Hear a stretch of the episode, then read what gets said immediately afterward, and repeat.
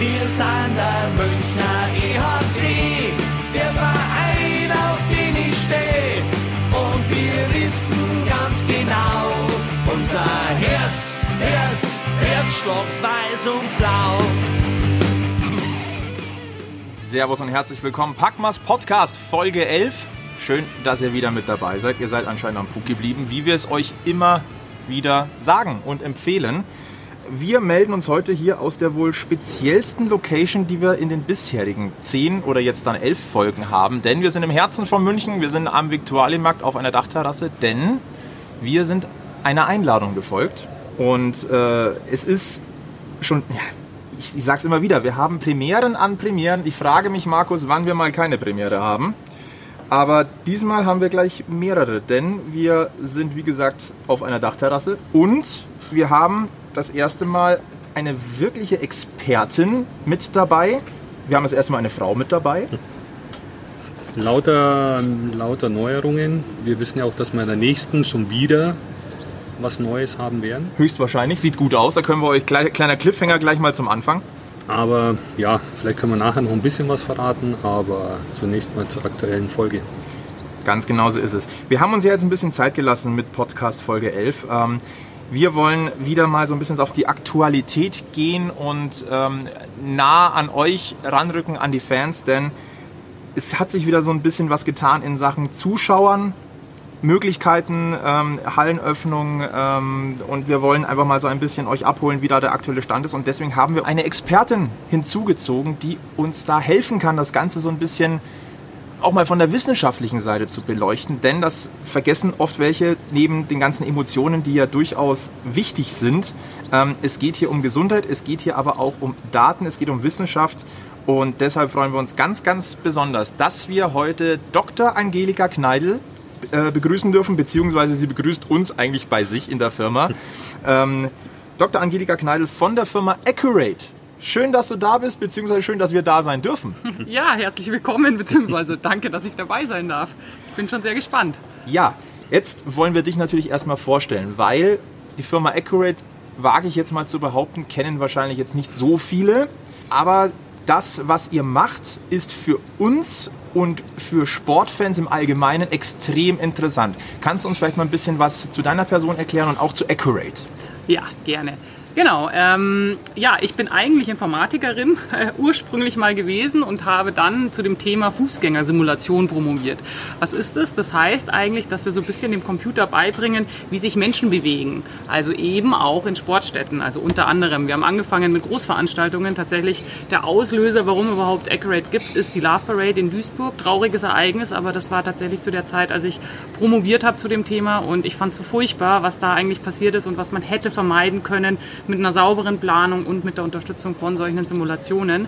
Und daraus ist jetzt äh, in den letzten sechs Jahren die Firma Accurate gewachsen. Das heißt, was machen wir? Wir schauen uns tatsächlich unter anderem jetzt ähm, Stadien an und gucken, wie funktioniert das? Wie funktionieren die Besucherströme? Wo gibt es neuralgische Punkte? Wo gibt es Engstellen? Wo treffen sich die Fans besonders eng? Wie muss man das normalerweise in der Planung quasi ähm, so dimensionieren, dass es funktioniert? Und jetzt haben wir eben diesen ganz, ganz großen Sonderfall von Covid-19, ähm, wo wir ganz andere Herausforderungen haben. Das heißt, ihr macht das schon sehr viele Jahre unter, ich sag mal, normalen Bedingungen. Ohne eine Krankheit, ohne eine Epidemie. Ihr schaut euch Bauwerke, Veranstaltungsorte an, arbeitet wahrscheinlich auch mit den jeweiligen Veranstaltern oder auch äh, Arena-Besitzern, Hallenbesitzern, Stadionbesitzern, je nachdem, äh, zusammen und versucht dort ähm, die optimale Wegeführung, gehe ich jetzt mal davon aus, ähm, äh, festzulegen. Richtig, genau. Also letztendlich ist es genau das. Wir schauen uns an, wie so ein Stadion konzipiert. Letztendlich gibt es da ja ähm, Blueprints mehr oder weniger, aber es geht schon immer darum, diese Individualitäten aufzudecken. Und worum es uns geht, ist immer diese Interaktion zwischen Mensch und Raum, weil letztendlich wir bauen ja diese Bauwerke für uns Menschen. Aber jetzt haben wir diese Baunormen und diese ganzen Verordnungen, die sehr statisch sind. Ja, ein Beispiel, äh, Thema Fluchtwegsbreiten. Wir brauchen mindestens 1,20 Meter Breite. Völlig in Ordnung und richtig. Aber wir haben natürlich so eine Dynamik drin. Also mal kommen ganz viele durch diesen Fluchtweg, mal ganz wenige. Und wie funktioniert diese Dynamik von uns Menschen mit diesem statischen Gebäude mehr oder weniger? Und das untersuchen wir mit unseren Simulationen.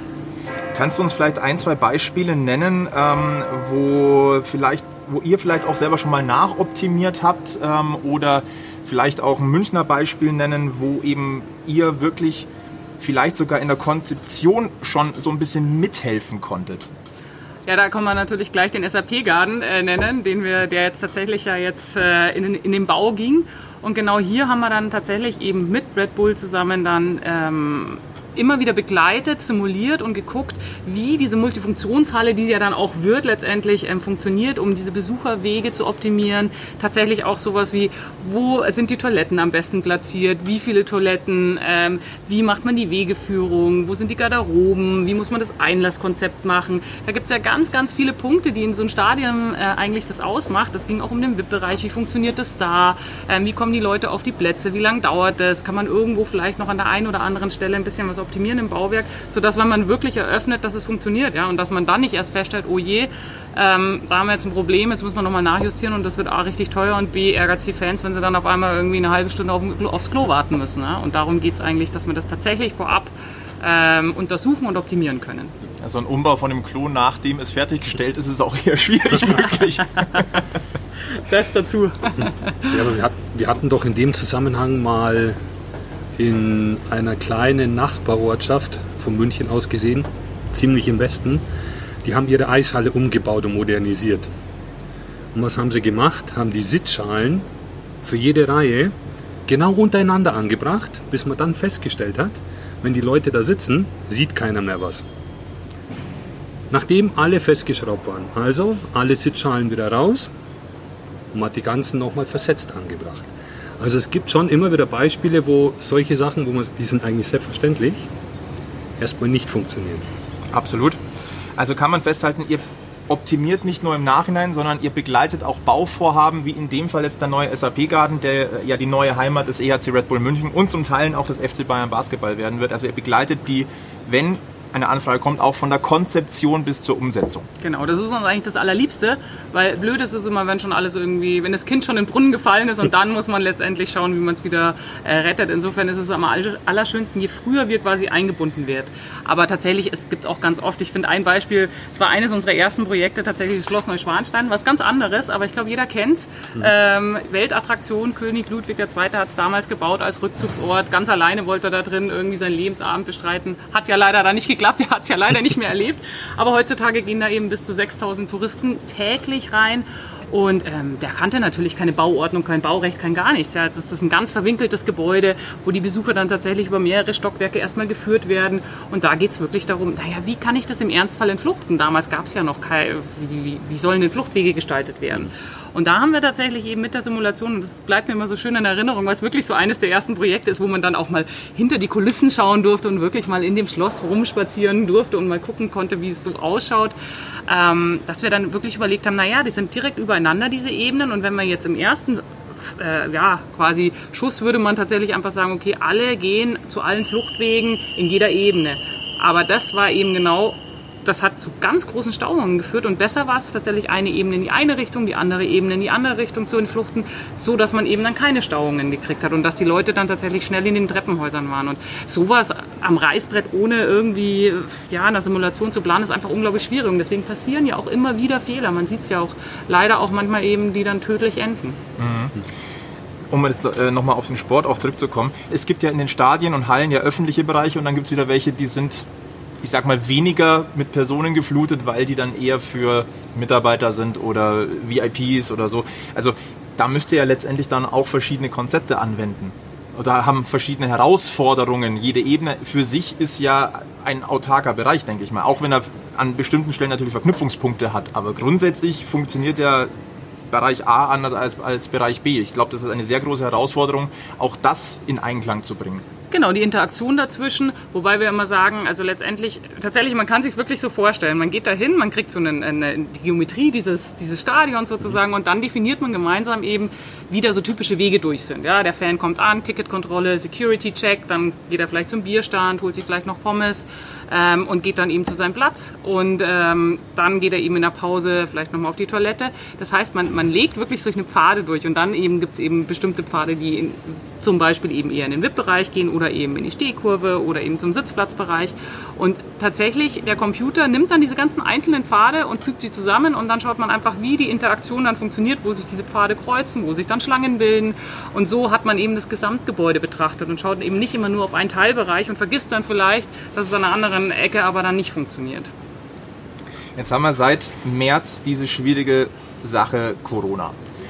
Die hat für euch ja in vielerlei Hinsicht, gehe ich mal davon aus, nochmal ein ganz neues Licht auf das geworfen, was ihr letztendlich ja bisher gemacht habt. Das ist ein monstermäßiger Datenkomplex, würde ich mir also als Laie das jetzt vorstellen, der da auf euch zugekommen ist und hat plötzlich aber auch neue ja, vielleicht sogar Tätigkeitsbereiche nochmal geschaffen.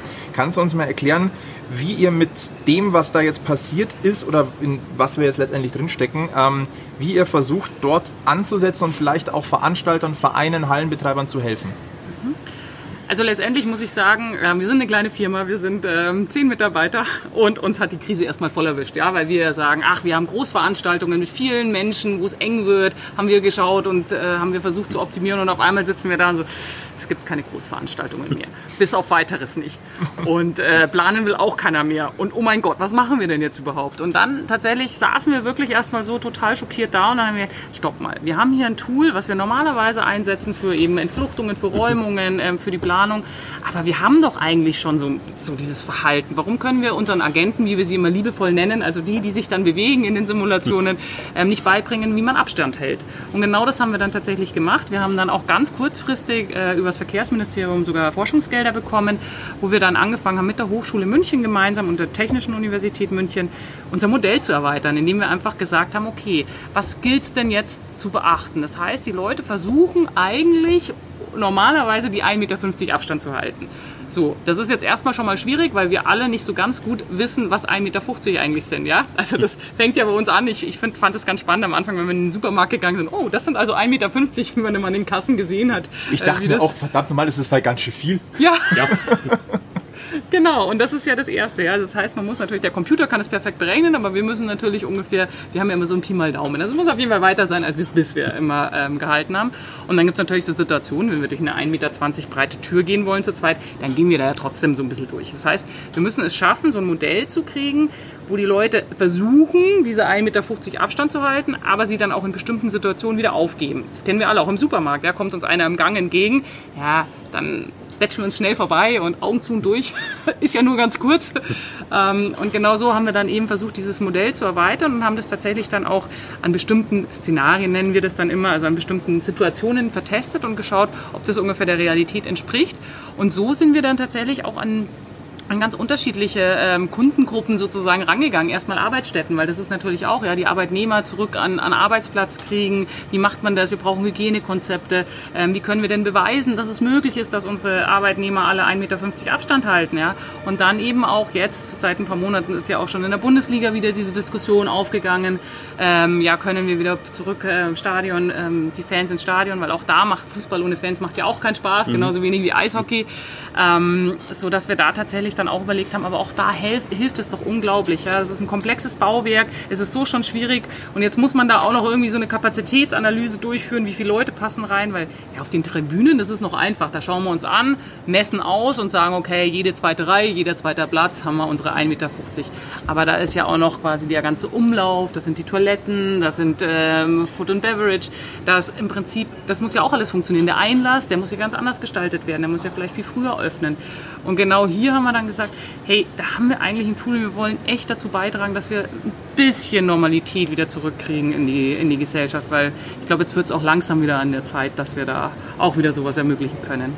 Absolut. Food and Beverage ist übrigens ein sehr gutes Stichwort, denn wir sind ja ein Eishockey-Stammtisch, deshalb, was wir bis jetzt wirklich vergessen haben, das ist das gute alte Münchner Prost. Prost. Prost. Also ihr hört schon, egal wo wir sind, der Münchner Eishockey-Stammtisch nimmt das schon ernst. Packen wir es, der Eishockey-Stammtisch.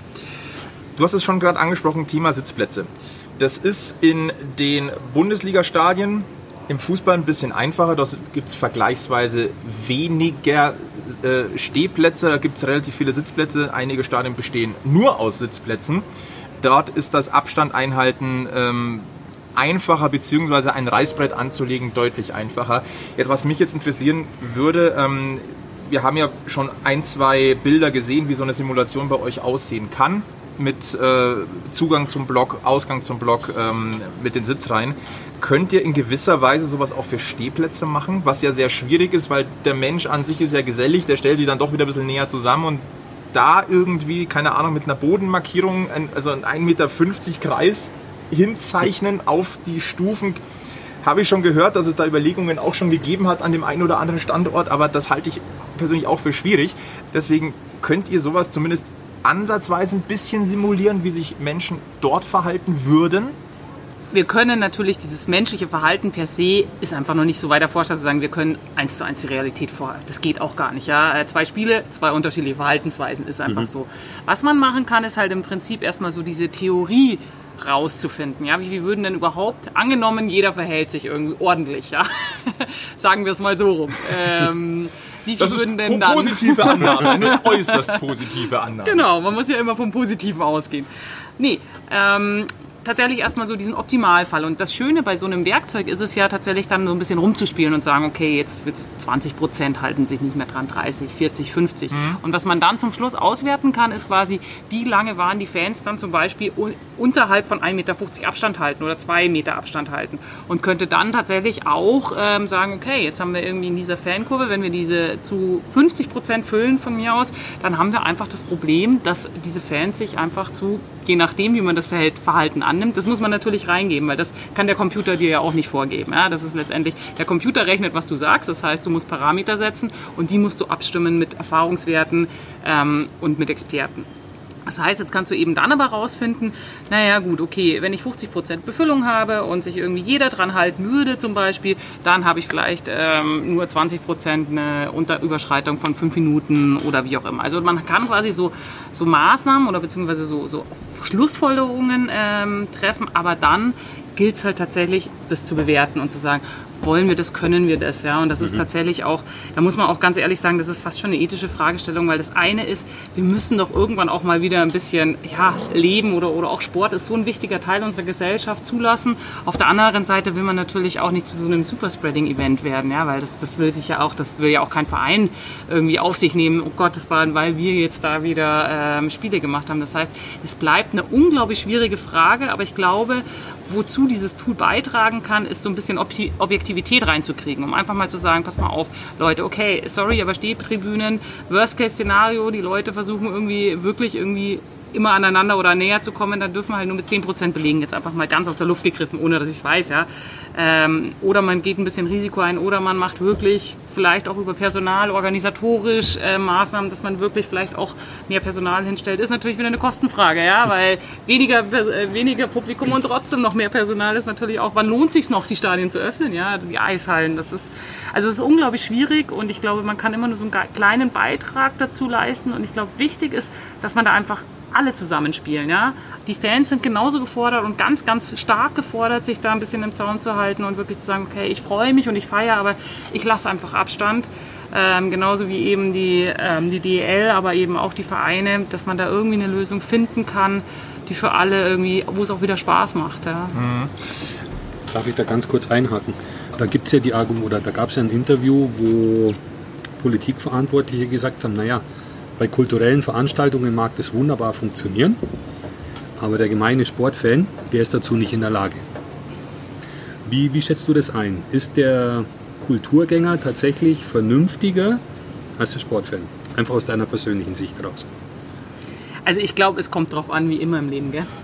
Also ich glaube, es sind halt die Emotionen, die mehr da sind beim Sport. Und das ist ja, davon lebt ja der Sport. Aber ich kann mir nicht vorstellen, ähm, dass Fans so völlig ja, sich nicht dran halten können, wenn sie wissen, was da auf dem Spiel steht. Weil sie wissen ja selber, wenn sie sich jetzt 0,0 daran halten, dann ist es vorbei. Und dann ist es für ganz lange Zeit vorbei, dass sie wieder Eishockey schauen können. Das heißt, ich bin so ein Mensch, der immer denkt, man, man ist doch vernünftig.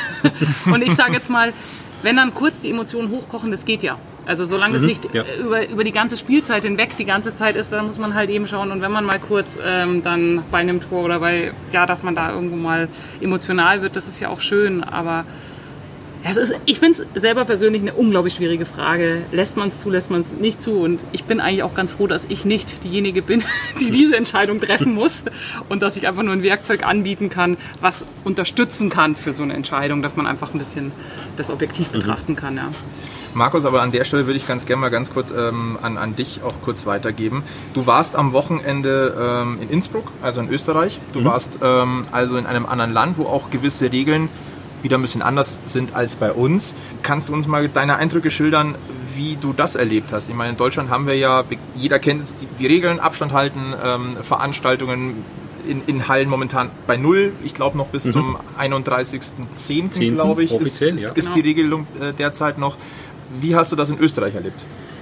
Also, ja, wir, wir waren am Wochenende in Innsbruck mit dem Ziel, am Samstagabend eine kulturelle Veranstaltung zu besuchen und Freitagnachmittag im Hotel eingecheckt. Da hängt natürlich auch an der Tür der Zettel, hier bitte Abstand halten, Meter 50, Hygiene, Hände Desinfektion, Hände waschen. Aber keine Maskenpflicht. Weder im Hotel, noch beim Frühstück, noch wenn man so irgendwo unterwegs ist. Einzige Ausnahmen, ich gehe in ein Lebensmittelgeschäft, ich gehe in die Apotheke oder ich gehe in die Tankstelle. Das sind die einzigen drei Punkte, wo eine Maskenpflicht herrscht. Ansonsten überlässt man es den Leuten. Also da gibt es keine Vorgabe. Und wir haben uns gedacht, naja, wie wird das wohl am Samstag auf dieser Veranstaltung laufen? Wir waren am Freitag erst noch mal abends essen, auch Restaurantbesuch, auf dem Weg zum Platz, keine Maskenpflicht. Und die Leute halten sich dran. Also es ist nicht so, dass jetzt dann alle auf einem Platz hocken, sondern es ist schön separiert, jeder nur mit seiner Gruppe, war schon äußerst positiv. Und auch am Samstag auf der Veranstaltung, das war die Music Hall, innen bestuhlt mit Bierbänken. Und schon am Eingang hat man festgelegt, okay, welche Gruppe sitzt an welchem Tisch. Und die Tische waren jeweils mit dem gültigen Abstand aufgestellt. Und so war auch gewährleistet, dass die Leute einigermaßen Abstand halten. Natürlich kam auch die Aussage, bleibt bitte an eurem Platz, mischt euch nicht untereinander. Und da ist genau das gekommen, was du vorher so schön gesagt hast. Naja, kurzzeitig waren wir auch mal mit jemand anderem beisammen gestanden, aber im Großen und Ganzen hat sich da jeder dran gehalten. Und wir haben uns dann so spaßhalber die Frage gestellt, naja, wie würden bayerische Politikverantwortliche das sehen, diese Veranstaltung? Die hätten wahrscheinlich die Hände über dem Kopf zusammengeschlagen, nach den jetzigen Vorgaben in Bayern. Aber in meinen Augen hat es da drüben wunderbar funktioniert. Da waren jetzt nicht die Anfang 20er, die sagen, große Party und ich muss mal alles erleben und ich hänge da in einer großen Gruppe zusammen, sondern das Durchschnittsalter würde ich jetzt mal sagen, so ab Mitte 30 aufwärts, die sind natürlich auch per se ein bisschen vernünftiger. Aber ich glaube, dass wenn man sich mit der Materie auseinandersetzen möchte, dass es da durchaus Konzepte geben würde, wenn man sich bei den Nachbarn mal ein bisschen umschaut, die auch bei uns funktionieren können. Lassen wir uns vielleicht mal ganz kurz auf ähm, paar Daten äh, hier ins Spiel bringen, äh, was den Eishockeystart in Europa angeht. Also in, in der NHL, die spielen in einer Bubble. Das haben wir ja ähm, zuletzt auch mal ganz kurz ähm, diskutiert. Die spielen ihre Finalrunde an zwei separierten Standorten. Western Conference, Eastern Conference und ein Finale wird dann zusammengespielt. Momentan sind folgende Eishockeystarts in Europa geplant. Die Deutsche Eishockeyliga am 13.11., wobei der DEL-Chef Gernot Trippke schon angekündigt hat, eigentlich braucht man, um am 13.11. zu starten, bis Mitte September ein endgültiges grünes Licht, dass du das eben auch wirklich planungsmäßig gewährleisten kannst, wobei bis dahin höchstwahrscheinlich der Datenstand oder der Infostand oder Entscheidungsstand sich nicht großartig von dem unterscheiden wird, den wir heute haben. Also 13.11. klingt erstmal vernünftig, weil du ein Datum hast, aber in Stein gemeißelt ist das noch überhaupt nicht.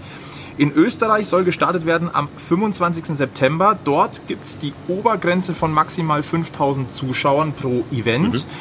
Natürlich auch unter Sicherheitsaspekten und Gesundheitsaspekten. Das heißt, auch dort kann es sein, dass bestimmte Hallen nur für 400, 500 Leute freigegeben werden. In der Schweiz soll am 1.10. gestartet werden.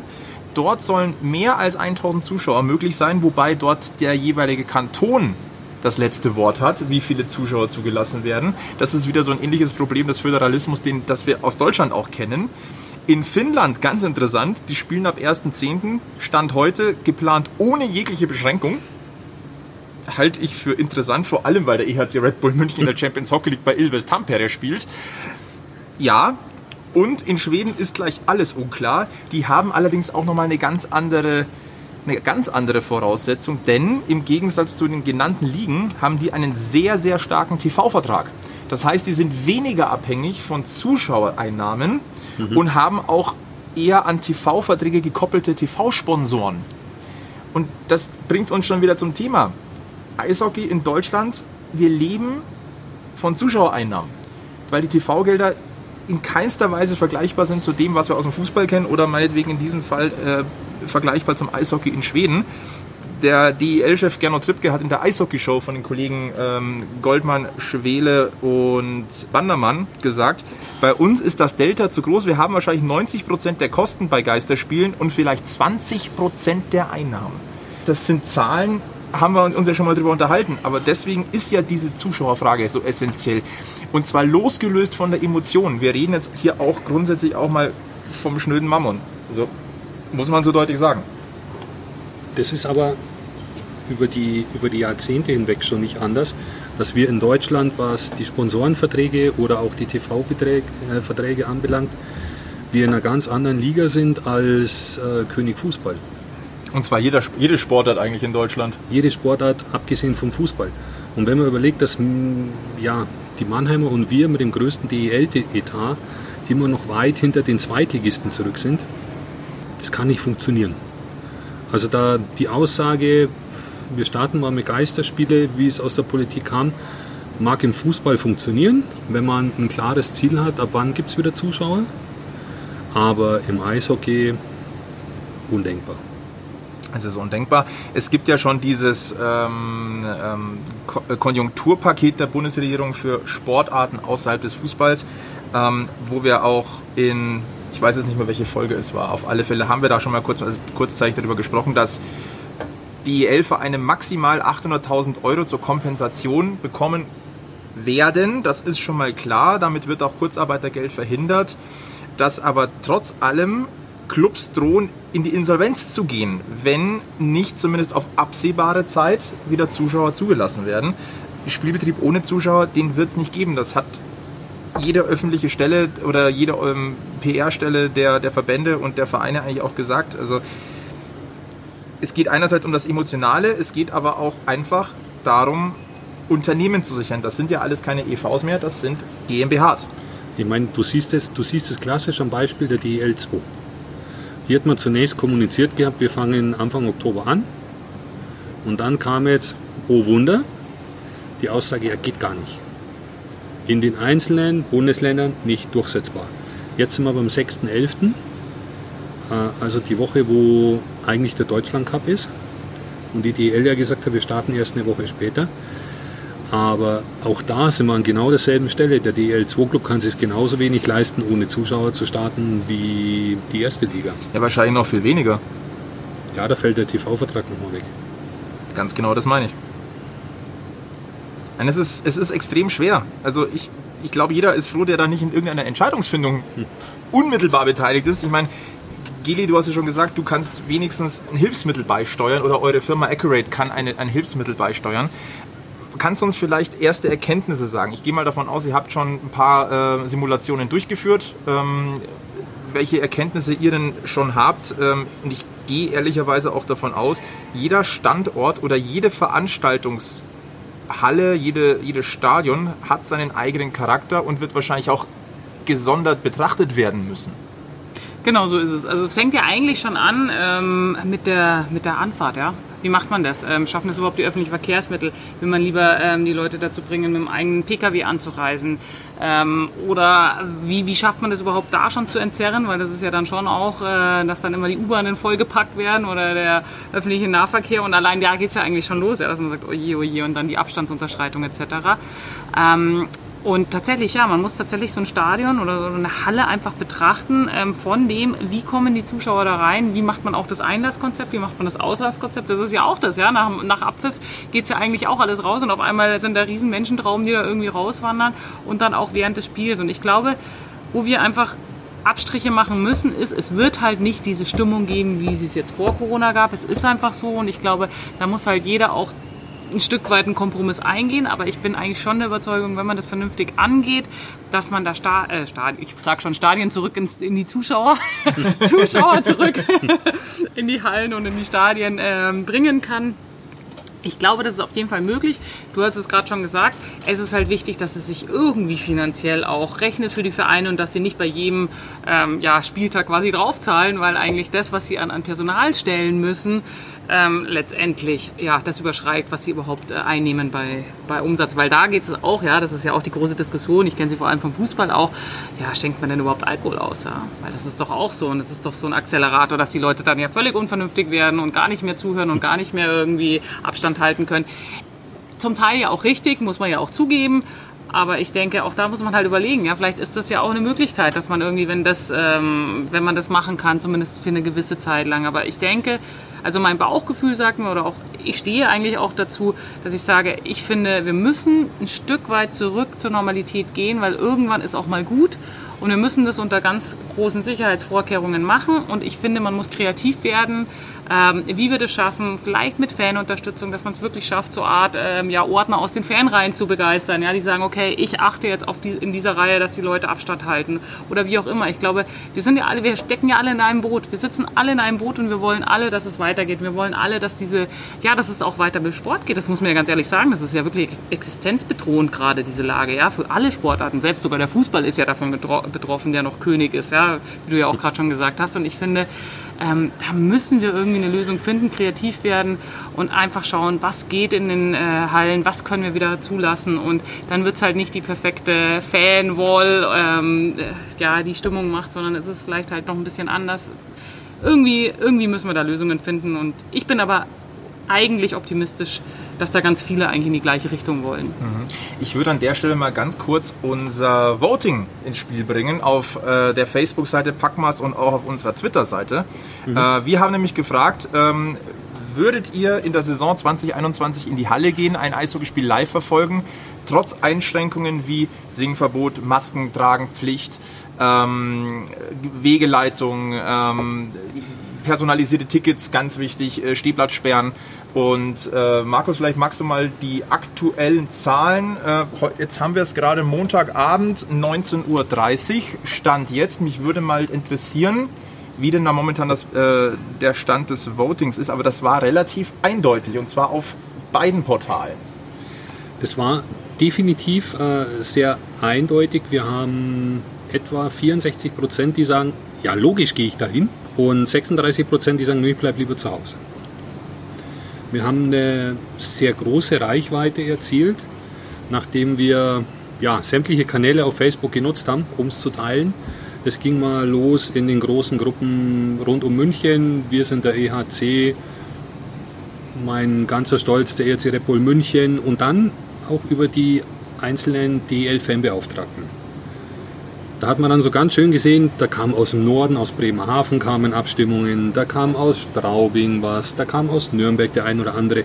Also man kann durchaus von einem repräsentativen Ergebnis sprechen, wo wir sagen, 64 Prozent sind durchaus bereit, diese Auflagen in Kauf zu nehmen, wenn sie wieder ihrem Sport als Zuschauer nach und Fan nachgehen dürfen. Das sind ja schon mal grundsätzlich schöne Zahlen. Ähm, was oftmals diskutiert wurde, und wo wir auch schon ein bisschen drüber philosophiert haben, wie sieht denn ein Singverbot aus oder ein Singen unter einer Maske? Markus, ich glaube, du warst es, der gesagt hat, ja, da läuft dann einer alleine aufs Tor zu, schiebt den Puck an, an ähm, am Kasten vorbei und ich soll ruhig sitzen bleiben und mich nicht aufregen. Ich glaube, das können sich wenige vorstellen, dort komplett gesittet zu bleiben. Ähm, aber wir haben ähm, da gibt es einen Professor an, am Universitätsklinikum Klinikum der äh, LMU hier in München, Professor Dr. Matthias Echternach. Der hat sich das mal angesehen. Ähm, der ist Sänger in einem Chor. Mhm. Kann man jetzt natürlich sagen, okay, was hat das in erster Linie mit, äh, mit Eishockey zu tun? Naja, so eine Fankurve hat auch einen Chorcharakter. Ob jeder den Ton trifft, lassen wir es mal dahingestellt. Aber der hat ein paar Untersuchungen vorgenommen und ähm, das ist nicht uninteressant, äh, was der für, schon für Daten ähm, herausfinden konnte. Und es ist zum Beispiel so, wird immer über äh, Aerosole gesprochen, über Tröpfchen, mhm. die man ähm, auswirft, sage ich mal, ähm, wenn man spricht. Und ähm, ganz interessant ist, beim Singen werden zwischen 4 und 100 mal so viele Feuchtigkeitspartikel ausgestoßen als beim normalen Sprechen. So, und dann wissen wir schon mal, warum so ein Singverbot durchaus sinnvoll ist oder ein Tragen der Maske sinnvoll ist. Da, also, da bin ich voll und ganz bei dir. Du hast ja vorher gesagt, naja, ich war derjenige, der gesagt hat, da wird der Puck am Tor vorbeigeschoben. Selbstverständlich und dann reichen auch 1,50 Meter oder 2,50 Meter nicht, weil da ist die Emotion in dem Moment einfach so groß, dass man sagt, äh, ich muss es rauslassen. Und ich kenne genug Leute, die Freitagabend ins Stadion gehen, um einfach auch ihren Frust, der sich so ein bisschen über die Woche hinweg angesammelt hat, aus den unterschiedlichsten Bereichen, aus dem privaten Umfeld, aus dem beruflichen, um da ihren Frust rauszulassen. Positiv wie negativ wohlgemerkt. Positiv wie negativ, ja. Und wenn du jetzt zu denen sagst, pass mal auf, hinstellen, Klappe halten und einfach das Spiel über dich ergehen lassen. Nee, das wird nicht funktionieren. Nein, das kann nicht das- funktionieren. Das geht nicht. Und ähm, wir haben ja auch schon mal gesprochen, das dritte Team auf dem Eis, unsere Schiedsrichter, da wird auch mal geschimpft, zu Recht oder zu Unrecht. Ja? Und da kannst du keinem sagen, pass mal auf, das darfst du jetzt nicht mehr machen. Absolut. Mag sein, dass das in der Allianz Arena funktioniert. Beim Fußball. Aber doch nicht im Eishockeystadion. Im Eishockey Keine ist einfach auch die Intensität höher. Da ist einfach der Schlagabtausch schneller. Es passieren schneller Situationen, wo Emotionen einfach reflexartig passieren. Ja, da muss man mal ganz ehrlich sein. Was auch ganz interessant ist, äh, Professor Dr. Echternach hat auch rausgefunden, die Lautstärke des Singens macht wohl kaum einen Unterschied, was das Ausstoßen von, Ja. von Flüssigkeiten angeht. Ähm, es hat jetzt eher was damit zu tun, wie viele Konsonanten in den Wörtern vorkommen, die man denn wirklich singt. Ähm, jetzt könnten wir mal und die Fangesänge beim EHC Red Bull München aus der Nordkurve mal analysieren, wie viele Konsonanten da wirklich vorkommen. Aber ich glaube, dann schaltet ihr alle ab und da kommen wir auch gar nicht durch. Ähm, was eher noch interessant ist, ähm, die Ausbreitung dieser Partikel, das sind 1, 1 bis 1,50 Meter nach vorne. Also das ist ein größerer Abstand, wie der nötig wäre als wie im Supermarkt, ähm, wo wir über 1 bis 1,50 reden. Hier müssten wir quasi ein bisschen drüber hinausgehen. Ähm, zur Seite allerdings wieder geringer. Ja, man singt ja in eine Richtung. In dem Fall aus der Nordkurve Richtung Eis, wenn wir jetzt beim EHC Red Bull München in der, im Olympia-Eissportzentrum bleiben.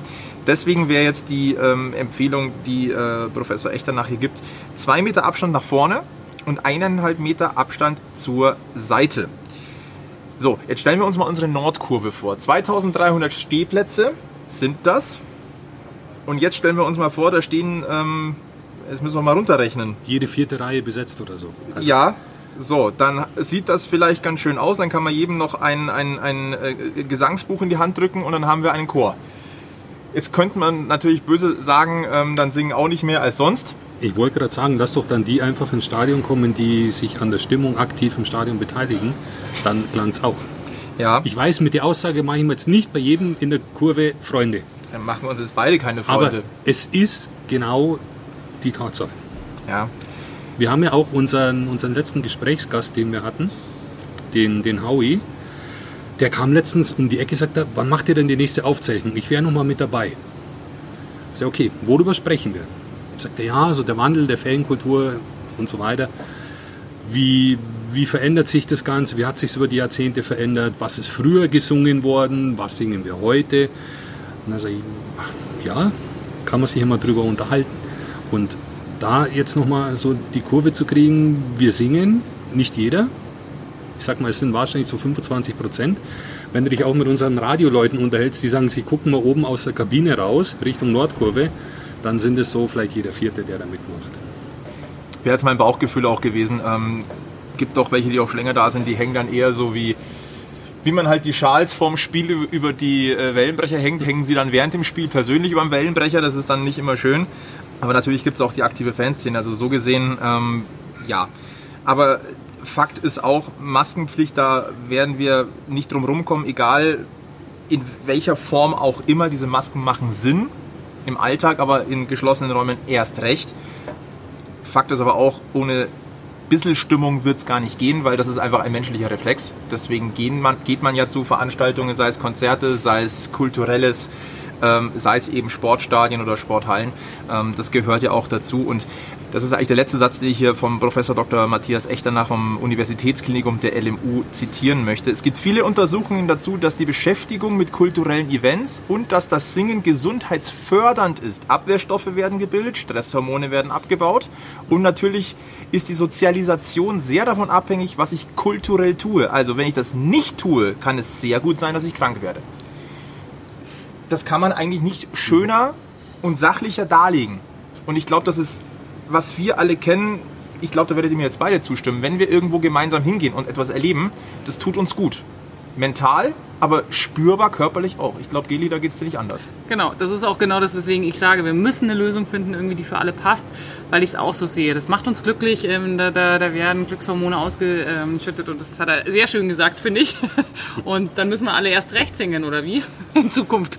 Ja, also vielleicht wäre das auch ein, ein Thema, um, um auch die Sitzplätze nochmal so ein bisschen noch mitzunehmen. Ich habe so das Gefühl, diejenigen, die hingehen werden, das sind die, die wahrscheinlich das meiste Herzblut mit reinstecken und am, am meisten sagen, mir ist das egal, ich nehme diese, diese Einschränkungen auf mich, ich möchte dahin gehen.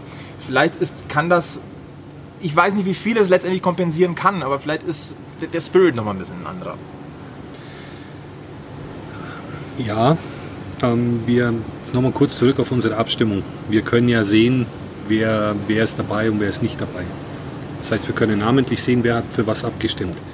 Und das sind Leute auf der Seite, nein, macht keinen Spaß, ich bleibe zu Hause, die ich sehr wohl der aktiven Fanszene zurechne und die unter allen, unter allen normalen Voraussetzungen die, aktiven, die aktivsten Fans sind. Die aber sagen, unter den jetzigen Voraussetzungen gehe ich nicht hin. Also ich glaube nicht, dass es nur die sind. Und andersrum ist es auch so, dass Leute mit Ja gestimmt haben, wo ich weiß, die waren seit zwei, drei, vier Jahren nicht mehr im Stadion. Oder sie hängen, wie du sagst, wie der Schal über dem Wellenbrecher.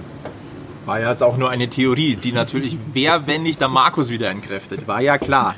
Kenne ich ja. Kennen wir aus den letzten zehn Folgen ja auch schon. Wenn der Markus dabei ist, Wobei ich da jetzt auch nochmal einhaken möchte, weil was ich ganz spannend finde, ist, dass man ja vielleicht schon auch dieses wirklich lokale Infektionsgeschehen im Blick haben müsste, weil ich glaube, das ist auch ein ganz wichtiger Punkt, weil ich sage ja immer so, so als halb Mathematikerin, ja, wir Informatiker sind ja immer nur so halbe Mathematiker. ähm, wenn ich mir die Infektionszahlen anschaue in München und mir einfach mal die Wahrscheinlichkeit errechne, ja, wie hoch ist das Risiko, dass ich mich jetzt quasi mit jemandem infiziere, dann liegt es ja momentan zum Glück noch sehr, sehr, sehr gering ich würde sagen, ich meine, leider haben wir jetzt wieder einen leichten Anstieg zu verzeichnen. Ich hoffe, das, das ähm, gibt sich wieder, man weiß es nicht, aber auch sowas kann man ja auch sagen, ja, dass letztendlich, wie hoch ist denn das Risiko für mich auch als Fan oder auch, auch als Verein ähm, unter diesen lokalen Infektionsbedingungen, ähm, ja, es waren ja auch andere Bundesländer, die schon mal gesagt haben, naja, bei uns ist ja eigentlich gerade keine Neuinfektion, warum können wir nicht wieder Großveranstaltungen zulassen, solange sie mhm. regional stattfinden. Ich glaube, da kann man ja auch nochmal so ein gewisse Hoffnung vielleicht reinstecken, dass man sagt, vielleicht muss man einfach auch wirklich das lokale Infektionsgeschehen mit reinnehmen. Ist natürlich immer schwierig, wenn man dann schlechte Planungszahlen hat, gerade als Verein, weil man weiß ja nicht, wie es gerade ausschaut nächste Woche oder übernächste Woche und ob es dann geht oder nicht. Aber auch da sage ich, vielleicht ist auch das was, wo man tatsächlich auch mal Vernunft walten lassen, weil ich fand das gerade so schön mit dem Spruch, ja, wie es hieß, so wenn man singt, bleibt man gesund. Und ähm, wir haben ja ein gewisses Risiko in unserem Leben, was wir einfach haben. Das muss man einfach sagen. Ja, ich meine, wir können morgen vom Auto überfahren werden. Ähm, und ich glaube, wir müssen auch anfangen, uns mit dieser Pandemie ein bisschen ja, rationaler umzugehen. Also ich, ich will jetzt nicht sagen, dass das, es gehört irgendwie zu unserem Leben dazu, ja. Und da ist ein Risiko, was jetzt momentan vielleicht ein bisschen erhöht ist. Aber wenn man sagt, naja, die Zahlen gehen vielleicht jetzt beispielsweise in München wieder runter und wir sind wieder bei 0,0 irgendwas Prozent äh, an, äh, wie hoch ist die Wahrscheinlichkeit, dass ich wirklich, wenn ich jetzt mal zu so einem Event gehe, mich anstecke oder dass da ähm, ein Infizierter ist. Und ich glaube auch, auch wenn ich da weiß, dass ich da wahrscheinlich auch äh, einen großen Shitstorm ernten werde, aber ich glaube, wir müssen auch mal einen Schritt weiter denken. Das ist einfach so. Wir müssen irgendwann schauen, dass wir auch wieder Spaß im Leben haben. Ich, gerade dieser Satz hat mich sehr inspiriert. Tatsächlich. Ja. Weiß nicht, wie seht ihr das denn? Ich sehe es ähnlich, ehrlicherweise. Ähm, ich wäre auch einer von denjenigen, der sagt, wenn ich die Chance habe, so ein äh, Event zu besuchen unter den Umständen, wie sie bisher genannt wurden. Ich sag mal, jeder, der eine Dauerkarte hat, der ist mit einem namentlichen Ticket eh registriert. Ja. Ähm, beim EHC Red Bull München ist es ja auch so, wenn du online ein Ticket kaufst und du, ähm, dann nutzt du ja parallel ähm, das MVV-Ticket ähm, da muss auch der Name draufstehen. Ja. Habe ich persönlich jetzt in der Hinsicht wenig Probleme damit, das finde ich in Ordnung. Und wenn wir mal einen Schritt weitergehen, man geht ja selten ganz alleine ins Stadion. Du gehst ja meistens mit dem Spätzle oder in einer Gruppe von drei, vier Leuten. Ich halte es ja mit dem jetzigen technischen Stand eines Online-Ticketings im Allgemeinen auch für möglich, dass man sagt, okay, pass auf, ich hätte gern vier Tickets. Die sind namentlich dann auch registriert, dass man dann auch vier Plätze nebeneinander hat. Also da muss es ja möglich sein, einen Algorithmus hinzubekommen, ähm, dass ich mit diesen Leuten auch gemeinsam sitzen kann. Und wenn ich die Chance dazu hätte, dann würde ich das auch wahrnehmen. Erstens, weil ich sage, wie du auch gemeint hast, äh, Geli, äh, Spaß am Leben. Ich möchte auch in der Hinsicht mal wieder was erleben. Ich möchte auch mal wieder einen schönen Abend in der Form mit Freunden haben können. Und ich habe auch einfach mal wieder Bock in die Halle zu gehen. Das ist, das ist eine Abwechslung im Alltag. Das ist was Buntes. Es ist soziale Interaktion. Und ähm, wenn man sich ein bisschen einschränkt, wenn man ein bisschen den Verstand einschaltet, wenn man halt sagt, okay, pass auf, Maske auf, in, der Eis, in unserer alten Eishalle ist es vergleichsweise kalt im Vergleich zu Multifunktionshallen, dann kann ja sowas am Mund auch mal wärmen, um irgendwas mal hier äh, reinzuwerfen. Ich werde mich doch mal für diese 60 Minuten Eiszeit oder wenn wir mal hochrechnen, wie lange ist man dann im Stadion? Drei Stunden? Drei, dreieinhalb Stunden? So in etwa, ja. So in Vor etwa. der Zeit bis ja, dreieinhalb Stunden kommt hin. dann halte ich es durchaus für machbar, sich in diesen dreieinhalb Stunden ein bisschen einzuschränken. Vor allem, es geht hier nicht in erster Linie um den Eigenschutz, es geht in erster Linie auch um den Fremdschutz. Und das muss man vielleicht auch nochmal ganz deutlich hier äh, rausstellen. Hier geht es mal ein bisschen um Selbstlosigkeit, hier geht es einfach um ein bisschen Verantwortung der Gesellschaft gegenüber. Das ist meine Meinung dazu. Jetzt werden wir zwar ein bisschen politisch, aber ich finde, das muss man auch mal so darlegen können. bin ich voll und ganz bei dir. Ähm, Nochmal ganz kurz zurückzukommen auf diese lokalen Veranstaltungen. Wir wären doch alle nicht lokal geblieben. Wir haben vorher das Thema gehabt, in Finnland geht ab 1.10. alles. Und wir wären die Ersten, die ganz lokal von München nach Helsinki fliegen, um im Zug von Helsinki nach Tampere zu fahren, um dort Eishockey zu gucken. Also das wird nicht funktionieren. Aber ich bin da auch bei dir, wenn da jeder sich ein bisschen zurücknimmt und so ein bisschen im Hinterkopf behält, lasst uns das Ganze vernünftig mit dem nötigen Abstand angehen, kann es funktionieren. Und Gili, du hast vorher schon gesagt, ja, rationaler denken. Ich bin da voll und ganz bei dir. Ich war von Anfang an nicht derjenige, der gesagt hat, um Gottes Willen, jetzt geht die Welt unter, sondern man muss immer irgendwo nach vorne gucken. Und da bin ich heute noch dabei. Dass die Zahlen jetzt ansteigen. Ich kann es nicht beurteilen.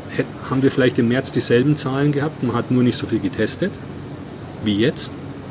Unterscheidet sich es in irgendeiner Form? Ich glaube, da ist es aktuell auch schwierig, eine, eine konkrete Prognose in dem Zusammenhang zu geben. Und wir haben Viren, mit denen leben wir seit Jahrzehnten. Wir haben damit gelernt, damit umzugehen. Und genauso wird es hier, denke ich, auch irgendwann sein. Ob das jetzt ein Bakterium ist oder ob das ein Virus ist, mit dem wir uns beschäftigen müssen. Es wird immer sowas kommen. Es wird gar nicht ausbleiben. Wir wissen ja auch nicht, wie, inwieweit sich hier die medizinische äh, Arbeit weiterentwickelt, beziehungsweise wann es vielleicht einen Impfstoff gibt oder bessere Behandlungsmöglichkeiten. Das ist, das, ist, Ja. das ist ein ganz großes Thema. Es ist schwer zu fassen. Wir können immer nur Teilbereiche diskutieren, wo wir sagen, das wissen wir, ähm, das ist der Stand der Dinge. Fakt ist aber auch, und da möchte ich nochmal ähm, als letztes nochmal den DEL-Chef Gernot Trippke äh, zitieren aus der Eishockey-Show. Eine normale Saison ohne Zuschauer ist ausgeschlossen. Die Hygienekonzepte müssen sich rechnen. Da sind wir wieder beim Thema ähm, der Kosten und der Abhängigkeit von Zuschauern. Wir müssen auf eine Saison hinarbeiten, die fast normal ist. Das erwarten auch unsere Partner wie Telekom und Penny. Aber keiner von denen wird uns in den wirtschaftlichen Selbstmord treiben. Dann sind wir beim Thema, also ein, eine gewisse Basis ist ja da. Man hat mit Penny einen, einen, einen neuen Namenspartner gefunden, der ein bisschen Geld in die Liga auch noch pumpt. Aber es muss verschiedene Lösungsansätze geben. Da war das Thema mit der Berücksichtigung des lokalen Infektionsgeschehens, das ist ein Thema, das haben wir auch im, äh, sowohl im DFL-Konzept äh, der Bundesliga als auch im DEL-Hygienekonzept drin. Es steht und fällt mit den Finanzen und aber auch mit der, ja, mit der Vernunft der jeweils Beteiligten. Und da gehe ich jetzt nicht nur auf den Fan, sondern ich gehe von dieser gesamten Eishockey-Familie, von der man ja auch immer spricht. Das ist das große Ganze. Habe ich in der Hinsicht irgendwas vergessen? Nee, ich glaube, glaub, das trifft es eigentlich, eigentlich ganz gut. Aber bis, ja, die Aussage, unsere Partner lassen uns nicht sterben, die ist relativ pauschal in meinen Augen. Weil Wenn wir, uns, wenn wir uns angucken, was denn Penny tatsächlich an Geld da reinsteckt,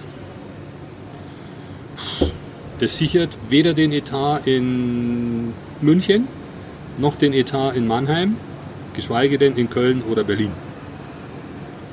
Diese 170.000, ich glaube so die Summe war im Raum gestanden pro Verein. Steht im Raum, weil es letztendlich keine offiziellen so Zahlen haben gibt. So haben wir es mal grob runtergerechnet gehabt.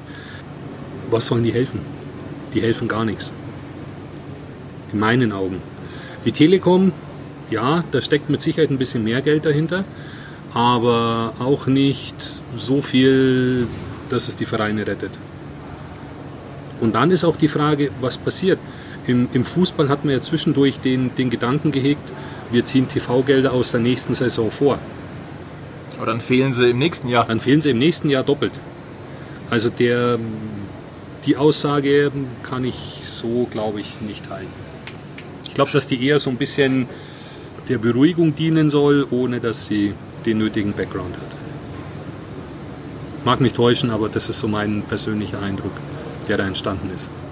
Ist durchaus nachvollziehbar und ist in diesem Gesamtwust an ähm, ja, Unwägbarkeiten, die da auf dem Weg bis zu einem eventuellen Ligastart sind, ähm, durchaus nachvollziehbar.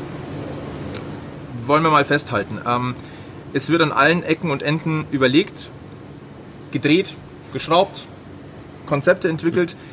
Module wie von Accurate in Sachen äh, Zuschauerströme, Zuschauerverhalten, ähm, Veranstaltungsflächen. Ähm, da werden Hilfsmittel zur Verfügung gestellt, die auch genutzt werden. Geli, vielleicht an der Stelle nochmal die Frage, ähm, an, an welchen Konzepten habt ihr denn schon so ein bisschen oder habt ihr schon Hilfestellung leisten können, schon aktiv? Also vielleicht auch welche, die man in München kennt. Vielleicht kannst du uns da noch ein, zwei Beispiele nennen, wo ihr schon so ein bisschen auch mit dieser ja, Abstandshaltung was ja das große, große zentrale Thema von Corona ist. Ähm, konntet ihr da schon so ein bisschen Hilfestellung leisten? Also ja, München leider noch nicht, obwohl wir hier äh, Münchner Kindle sind. Aber tatsächlich äh, haben wir jetzt für die Messe Hamburg tatsächlich auch Messe, ist ja was anderes jetzt, aber tatsächlich auch die müssen ja irgendwie wieder zurück zur Normalität gehen. Und das ist ja auch ganz, ganz schwierig für die, ähm, dass sich Messen lohnen und wie viele Zuschauer können sie oder wie viele Besucher können sie zulassen. Dort sind wir jetzt gerade äh, in der gemeinsamen Zusammenarbeit ähm, dann auch tatsächlich im Ausland ähm, haben wir jetzt quasi, helfen wir aber eher ähm, den Verkehrsbetrieben, ähm, da auch wirklich zu schauen, wie viele Passagiere können wir eigentlich befördern und ähm, wie funktionieren überhaupt Abstandsregeln auf Bahnsteigen, mhm. weil man kennt ja alles in der Rush Hour, ja. Und ähm, tatsächlich haben wir jetzt auch ähm, ähm, einen Fußball- oder einen Bundesliga-Verein, den wir unterstützen, darf ich leider nicht nennen ähm, wo wir halt quasi, das, das läuft ja jetzt auch alles erst an, ja, das ist ja auch wirklich sowas wie, ach, es gibt so ein Tool, wo man eventuell ähm, tatsächlich auch äh, mal nachweisen kann, dass es funktioniert mit Zuschauern und wie viele dann auch wirklich tatsächlich reinpassen. Das heißt, ähm, es geht gerade äh, gerade richtig los, dass da tatsächlich jetzt auch Anfragen reinkommen. Und ich bin gespannt, ob wir jetzt äh, vielleicht auch in München den einen oder anderen unterstützen können. Mal schauen. Den EHC Red Bull München hat er ja schon unterstützt in der Konzeption genau. des SAP-Gardens vielleicht um, um, mit etwas Positivem zu enden. Es ist ein schweres, schweres Thema, das wissen wir, aber es ist auch einfach not, notwendig, finden wir, das Ganze auch einfach mal zu thematisieren. Aber wir wollen natürlich auch mit etwas Positivem rausgehen. Der SAP-Garden, äh, wenn alles glatt läuft, im Sommer 2022 kommt er. Da freuen wir uns alle drauf. Das wird spektakulär, da sind wir sehr sicher. Kannst du uns vielleicht noch ein, zwei Sachen zum SAP-Garden verraten, ähm, woran ihr da gearbeitet habt und was vielleicht auch ein Kniff war, wo ihr dem EHC Red Bull München oder Red Bull als Bauherr helfen konntet? Also allzu viele Details darf ich natürlich nicht verraten. Vielleicht ein, eine Geschichte war tatsächlich die Toilettenplanung, dass man da wirklich auch nochmal geschaut hat, drauf geschaut hat. Und ähm, gerade auch bei den Damenklos, ähm, aber auch bei den Herrenklos natürlich oft so ist, ja, Eingang gleich Ausgang. Also dass die Leute da rein und wieder rausgehen. Und da tatsächlich mit der Simulation haben wir schon gemerkt, dass es immer mal wieder so knüppelt, ja, dass die Leute rein und gleichzeitig wieder raus wollen. Ich, und ich erinnere mich an, da erinnere ich mich an sehr interessante Gespräche während, während der Drittelpausen, wo einfach genau. ein Nadelöhr an genau. einer Tür ist und wo du dann anstehst ja. und dann quetscht du dich an den Richtig. Anstehenden wieder raus. Ne? Also ich glaube, das kennt jeder. Genau, und äh, das kam dann auch in, in, unserer Simulation natürlich raus und dann hat man tatsächlich nochmal geschaut, dass man nicht einfach ein Einbahnstraßenkonzept macht. Das heißt, man hat einen Eingang, Ausgang, das heißt, es gibt jetzt so einen Durchlauf und das ist jetzt so eine, eine Errungenschaft sozusagen, die jetzt bei der Simulation gleich rauskommt. Also darauf können sich die Fans dann freuen. Das heißt, es geht in der Pause schneller und man ist schneller am Bierstand. Man hat, genau. ja, man hat ja durchaus festgestellt, so die letzten zwei, drei Hauptrundenspiele der vergangenen Saison, der Toilettengang hat bedeutend länger gedauert als noch so Anfang der Saison. Da war schon das Thema Hände waschen, Händedesinfektion mhm. präsenter mhm. und schon dauert es länger. Ich habe mir dann die Frage gestellt, was haben die Leute denn sonst gemacht? ich glaube, so weit. Glaub, den Gedanken kann jetzt jeder für sich zu Ende spielen. Ein schönes in dem Zusammenhang. okay. Aber das ist zum Beispiel auch mal aufgefallen. Ja? Okay, das war jetzt eigentlich nicht das Schlussbild, mit dem wir euch aus Podcast Folge 11 bei Packmas entlassen wollten, aber ähm, ihr seht schon, das hängt sehr, sehr viel dran und äh, sehr viel Detailarbeit und ähm, ich glaube, wir konnten ein durchaus Licht ins Dunkel bringen und auch erklären, wie facettenreich das ist. Und da wollen wir uns, Geli, bei dir nochmal ganz herzlich bedanken. Sehr gerne. Als Vertreterin der Firma Accurate ähm, hier in München, die Personensimulationen macht für Veranstaltungsorte, Hallen, Stadien. Hat viel Spaß gemacht. Ich habe wirklich viel mitgenommen, Markus. Ich, ich glaube, da, da, können, ja. wir für, können wir für uns beide sprechen. Ich hoffe, bei euch daheim auch. Vielleicht haben wir auch ein bisschen dazu beitragen können, Verständnis, noch mehr Verständnis zu schaffen, als wahrscheinlich in der Eishockey-Gemeinschaft eh schon da ist. Wie komplex das eigentlich ist, wie viel da dran hängt sei es Emotionen, sei es menschliches Verhalten, sei es Wegeführung, das, das sind ja so viele kleine Dinge, die man im einfachen drüber nachdenken nicht dran denkt. Aber ich glaube, wir konnten da so ein bisschen Licht ins Dunkel bringen. Wie gesagt, vielen Dank dafür. Heute am Mikrofon waren die Geli von Accurate, der Markus und meine Wenigkeit, der Flo. Schön, dass ihr dabei wart. Packmas Podcast Folge 11. Wir hoffen, ihr schaltet auch beim nächsten Mal wieder ein. Und bis dahin, der Tipp, der ultimative Packmas-Tipp. Immer schön am Puck bleiben. Bis zum nächsten Mal bei Packmas. Viert euch. Servus. Servus. Wir sind am Münchner